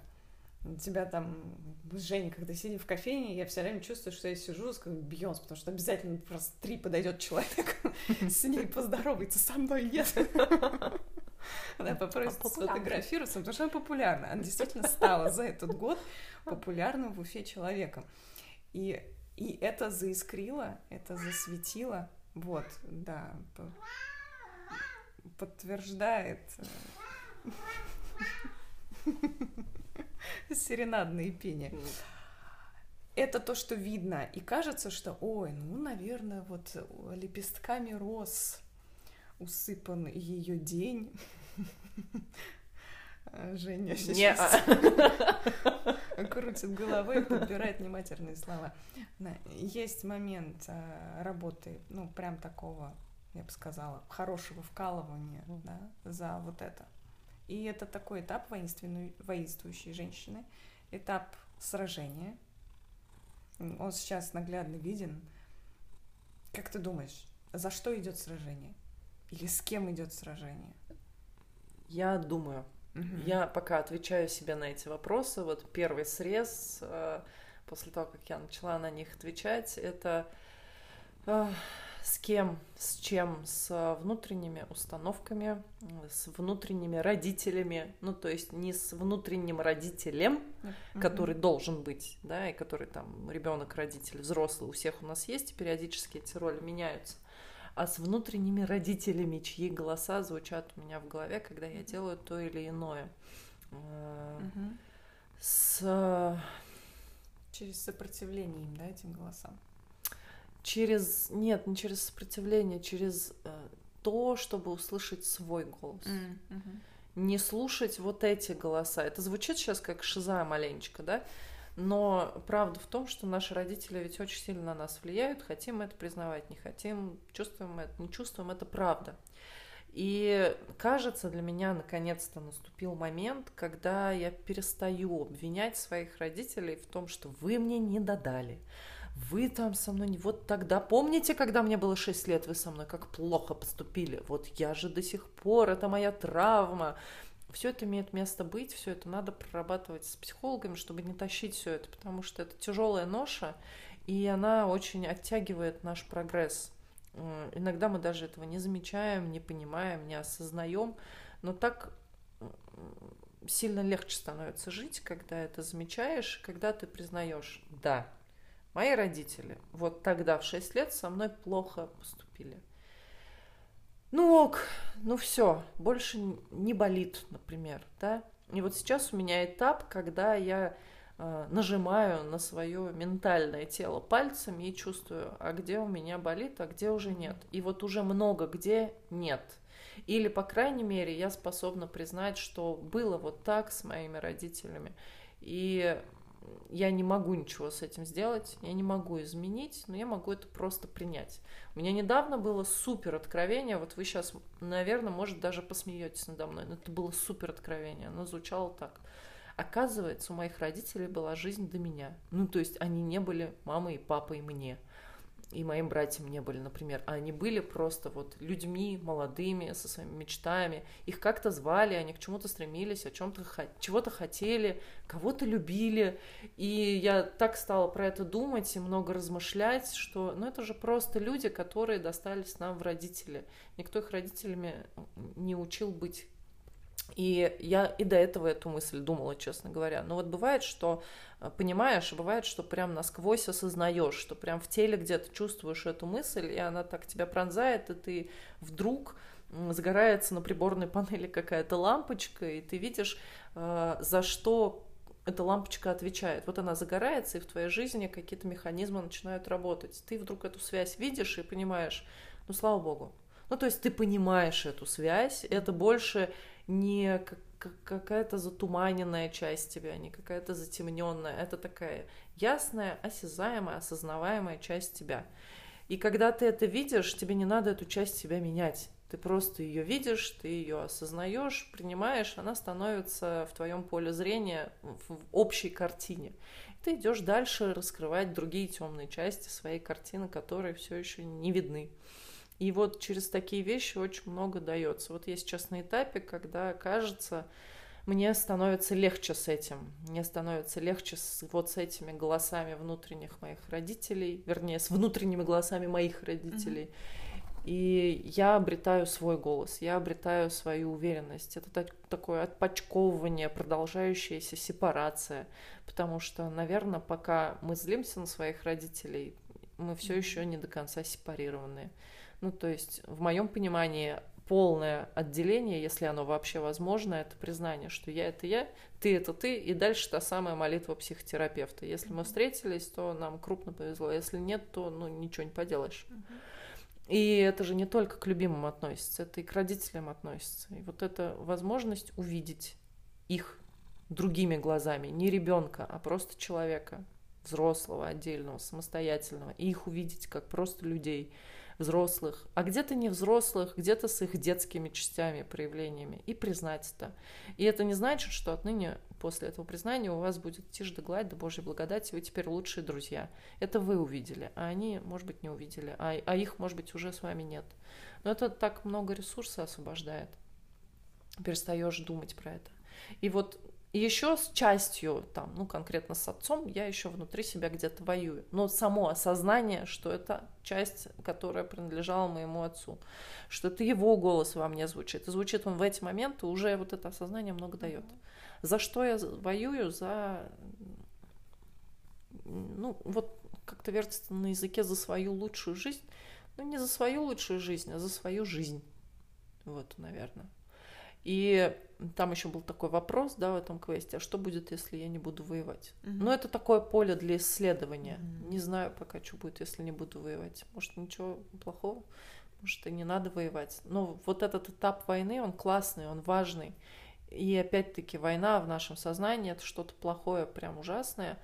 Но вот в этом квесте, в этом разговоре война это отстаивание своих границ. Mm-hmm.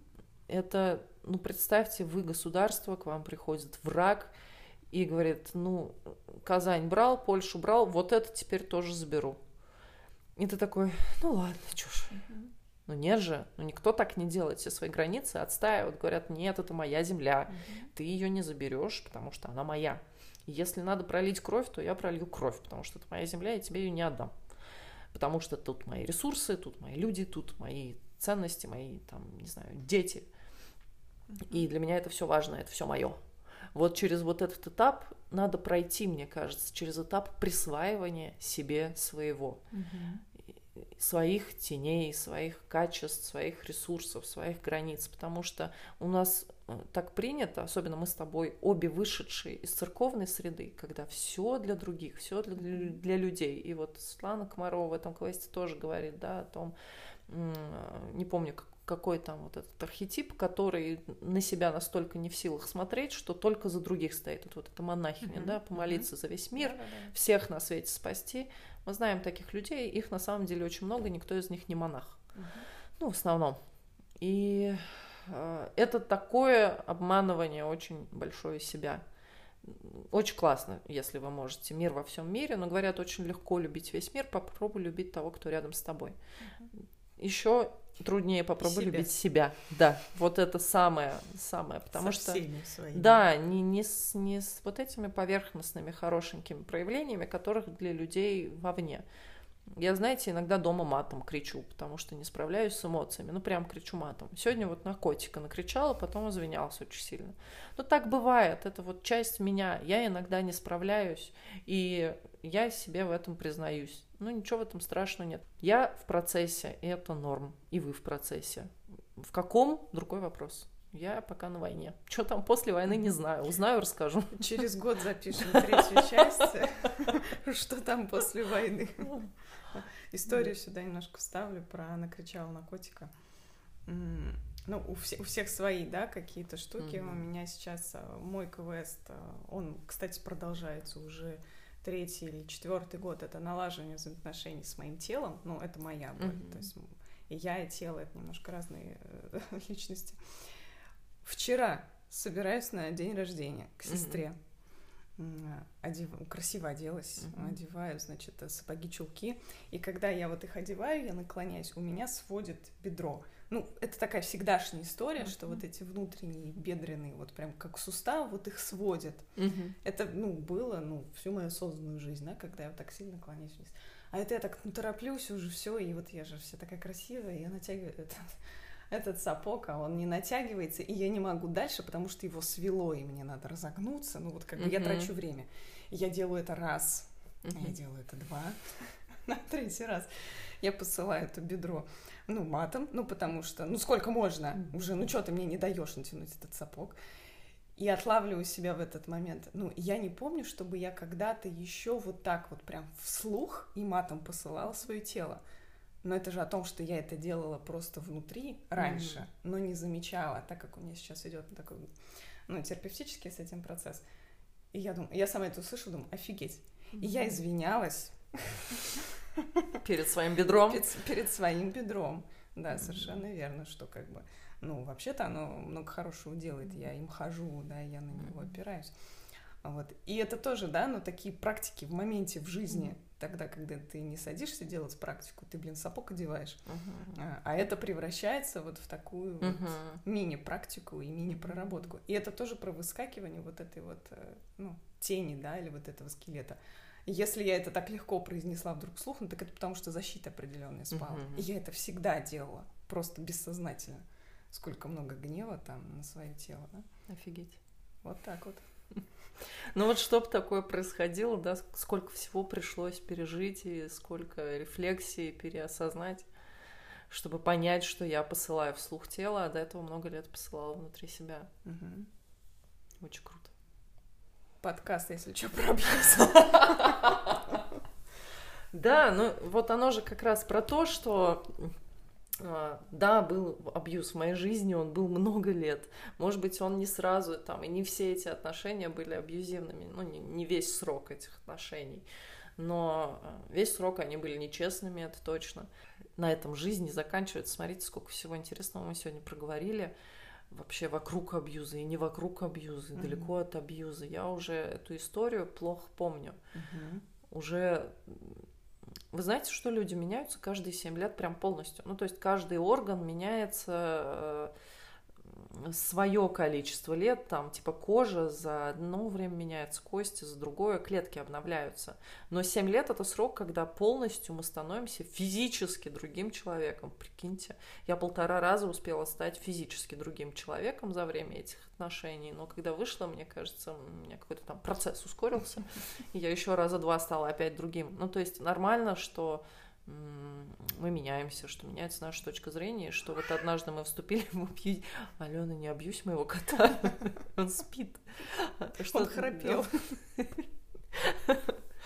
Нажала там на пузик нормально, что когда мы вступали в абьюзивные отношения, мы думали, что они классные. Вот мне не хочется, чтобы те, кто нас слушают, себя пошли бить розгами и сказали, ай-яй-яй, какой там я плохой или какая я плохая, как же я так не заметила. Но это, во-первых, ни к чему не приведет, то, что вы себя поругаете, это внутренний тот самый родитель, да.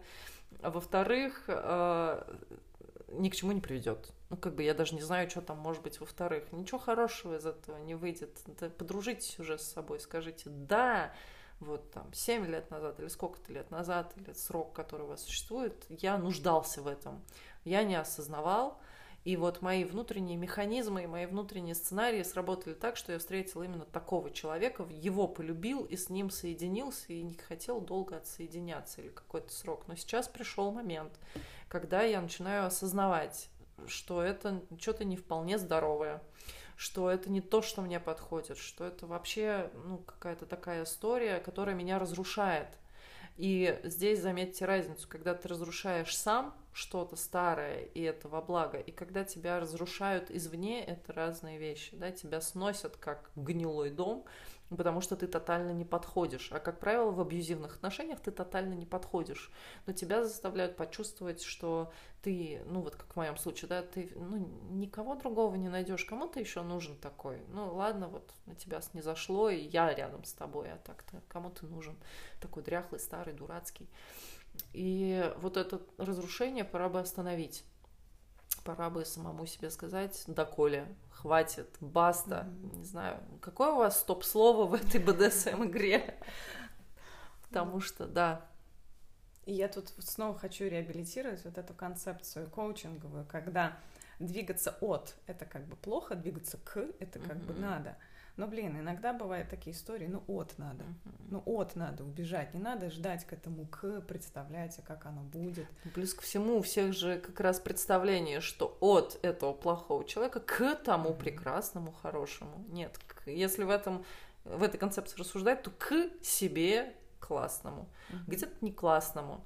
Вообще очень прикольно жить, когда ты перестаешь мыслить концепциями черно-белыми, хорошо-плохими и какими-то еще. Ну, то есть принимать жизнь такой, какая она есть. Она такая разная, и нам бывает больно, нам бывает обидно, нам бывает зло, а еще бывает радостно, гармонично, светло, и это меняется, блин, каждый день.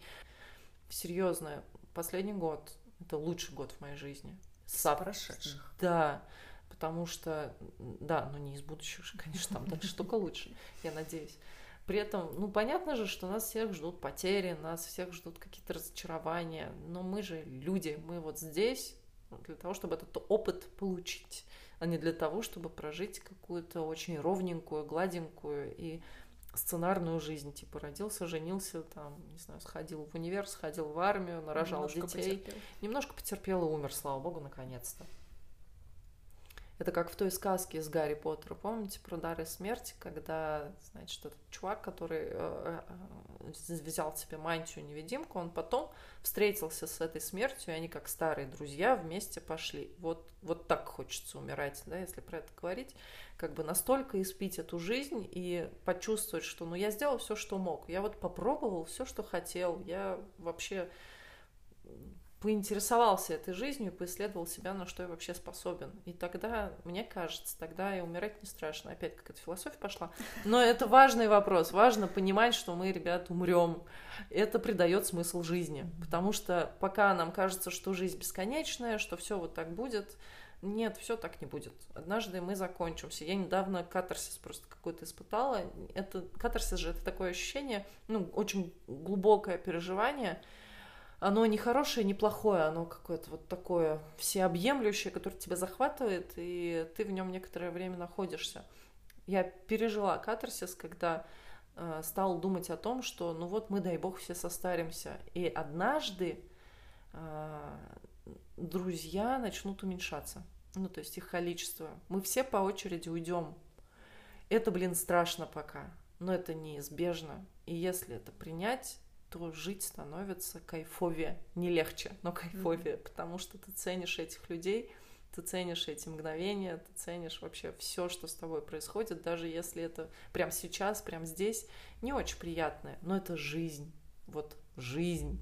Я не знаю, как сказать, у меня слов не хватает, но она такая объемная, широкая, глубокая, высокая, в ней столько измерений, что но она такая, и нельзя что-то одно убрать и оставить только все классненькое. Так не получится, к сожалению или к счастью.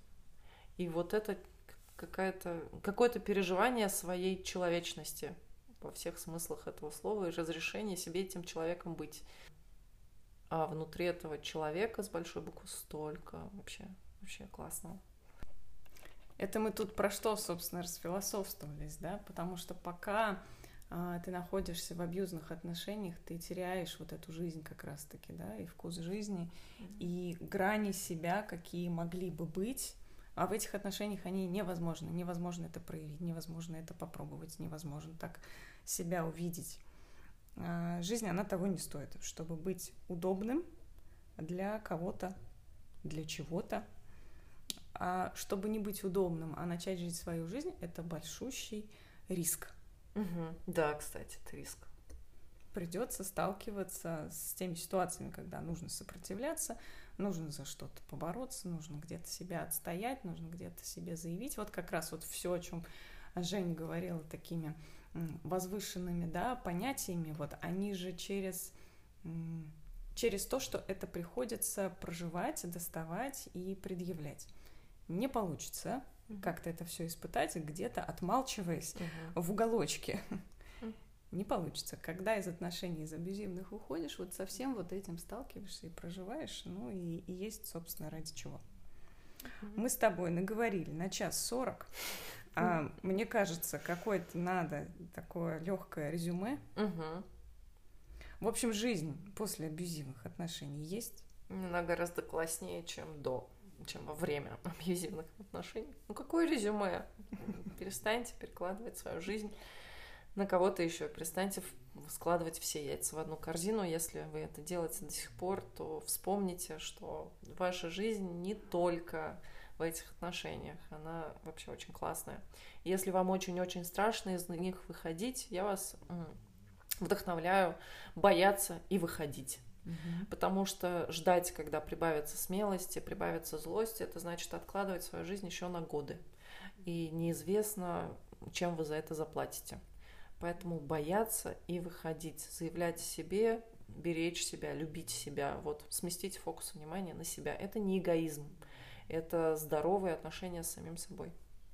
Про бояться и выходить, я прям помню, как мы с тобой, когда в метро поехали и покупали вот mm-hmm. всякие приблуды для твоего нового дома, да, и, и твой вот этот взгляд и периодически вот такой вздох, но это вот было про бояться и выходить. То есть вот как я учу своих клиентов на терапии, не жди момента, пока тебе не перестанет быть страшно. Вместе со страхом туда идешь вместе со страхом, вместе со стыдом, вместе с виной. И вот со всеми этими вздохами, с переживаниями, но делать. Э, глаза боятся, руки делают. Тем более, если вы, например, сейчас в таких отношениях находитесь, понимаете, что надо, то надо выходить. Понимаете, когда женщина беременная, она не может не родить после того, как пришел срок. Она не может бояться родить и оставаться с этим плодом. Он там умрет, и женщина умрет, если она решит или как-то будет препятствовать родовым процессам. Вот надо себя родить в этот мир, начать себя предъявлять и, и быть Вместе со страхом, да? Да, вместе, да. Вместе с некомфортными чувствами. Вот они будут, и это нормально, их не избежать. А, собственно, цены, которые приходится платить, они платятся на этапе войны, на этапе воинствующей женщины, они стоят результата. Да, придется побиться, попотеть, а, может быть, пару царапин даже заиметь, но выигрыш будет. Вот, кстати, вот mm-hmm. резюме, да, выигрыш на данный момент вот этого года какой? Выигрыш не знаю, какое-то возможное другое будущее. Потому что будущее, будущего в тех отношениях у меня не было. Просто я не знала. Угу. Я думала, оно было такое очень иллюзорное и только в моей голове. Ну, то есть в реальности, на самом деле, его там не было. Никакого счастливого будущего, вообще никакого будущего на самом деле. Эти бы отношения, вот какими они были, они бы такими продолжали оставаться еще десятки лет. Я прям убеждена в этом. Потому что если на протяжении стольких лет они не поменялись, то ну ничего бы дальше не поменялось, что там ждать-то. Угу. Вот, поэтому ну, выигрыш это возможность что-то изменить в своей жизни. Оно не то чтобы не осознается, но просто у меня настолько уже нет фокуса внимания там. Ну, то есть mm для меня это настолько прошлая жизнь, вот прям как кино как будто бы это была не я. Но мы с вами уже выяснили, что это была, была какая-то другая Женя, вот не та я, которая сегодня, однозначно. Потому что если бы там была вот, вот эта я, которая сейчас говорит в микрофон, то те отношения уже там очень давно перестали существовать. Потому что сегодняшняя я на такой бы не согласилась. к вопросу о бабочках и гусеницах, ну, я бабочка стопроцентная. Mm-hmm. Я прям даже не думаю, Крылышками, что... бег. Да, да, стальными. И э, да, ну да, не знаю, что еще сказать. Действительно, э, очень много всего изменилось. Я, оглядываясь обратно, смотрю это как кинопленку, киноленту, и кажется, что это что-то настолько нереальное, что-то такое далекое, что-то. Но при этом это тоже была моя жизнь. Важно не забывать, да, что это был мой выбор, не делать выбор и оставаться там. Угу. Но это была другая я. Сегодня вот я такая, какая я буду завтра или через год, узнаем. Не знаю, какая-то еще. Тут нужно еще сказать, что ну, в силу каких-то своих личных причин, особенностей, изменения и трансформации у тебя не происходят быстро. Да? Это uh может быть не так быстро. uh Потому что сейчас люди, люди могут так услышать, что о, через год я буду другим человеком. Но это тоже не факт, да, может уйти два года, может уйти три года. Ну, у кого uh как, по-разному. uh история Жени, она в этом плане очень э, оптимистичная и внушающая, ну вот такого ободрения. Нет, ну, ну год, алло, год, это поверхность айсберга, давайте будем честными. Ну правда, это началось... Э, я была в отношениях 12 лет, 12 долгих, беспросветных, мрачных лет. Но я не знала, что они мрачные. И э, ну, года за два, может mm-hmm. быть, mm-hmm. ну, максимум три, вот, до выхода у меня начался вот этот процесс. Но это не разом, и это не вот этот год. Mm-hmm. Это куча лет до этого. И куча процессов, куча дней, сомнений, тревог, ожиданий, опять сомнений. Ну, то есть это длительный процесс. Как можно было сократить то время, да, это, наверное, вот э, примерно час назад мы про это говорили, может быть, час двадцать. Это если кажется, то не кажется, да, uh-huh. если чувства есть какие-то, uh-huh. если сомнения есть, то не надо их задавливать в, да, в дальний угол. Вот здесь можно этот путь сократить, если опираться на себя, опираться uh-huh. на свои чувства. Но сам вот этот разрыв, он бывает, знаете, какой... Ну, бывает, что вот разом, да, разорвало и uh-huh. все. А это может быть вот так вот через надрыв, Угу. И в таком состоянии какое-то время. Потом ну, да. чуть ну, поближе. Вот Потом еще было. надрыв. Ну, да. вот такое вот этапное. Вот у меня было однозначно этапное. Угу. У меня прям по частям отваливалось. Я видела, что вот это что-то... Знаете, как с красивой картинки лак слезает, и ты вдруг под этой картинкой видишь что-то совсем другую картину, не ту, которую ты видел до этого. И у меня вот эти кусочки, они постепенно отваливались. И и вот отвалились в какой-то момент окончательно, то есть там оставалось два стежка каких-то, и вот произошло событие, которое позволило уже окончательно эту ткань разорвать и понять, что свобода попугаю, и пойти дальше. Повернуться спиной прям полностью к этой истории и все, оставить ее сзади, позади. Я задала все вопросы. Я дала все ответы. Не знаю, мне кажется, два часа это уже почти два часа это очень много. Я думаю, что даже если бы мне было что сказать, пора закругляться. Лучше на следующий раз перенесем. А. Ватсон у нас уже поспал, полезался, похрюкал, помяукал. Ага. Да. Ой, классно. Ну, вот еще раз короткое резюме. Жизнь не становится из черно-белой цветной но карандаши в ваших руках. Вот какой вы ее сделаете, такая она и будет. И она, ну вот у меня не было так, что легко, но все равно было классно. Мне интересно жить, мне очень клево, и я уверена, что вы тоже сможете. Разглядите свой интерес в своей жизни, разглядите самих себя, да подойдите физически к зеркалу и посмотрите на себя. И поизучайте, посмотрите на себя чужими глазами, посмотрите на себя со стороны, посмотрите потом внутрь себя заинтересуйтесь собой, влюбитесь в себя и постепенно влюбитесь в свою жизнь. И окажется, что она гораздо больше и красочнее, интереснее, чем какие-то одни несчастные отношения, которые из вас высасывают все соки. Да. Скажи мяу. Все. А, все. Заряд кончился. Ватсон прощаться не хочет? А мы будем прощаться. Я думаю, что а, традиция неплохая, и через годок мы посмотрим. А, на следующий этап квеста. каково это было, и я думаю, что мы с вами поделимся. Да. Спасибо, что вы это выдержали. Если мы вам полезны, пишите нам, будет классно. Да. Ждем откликов. Да. Пока-пока. Пока. -пока. Пока.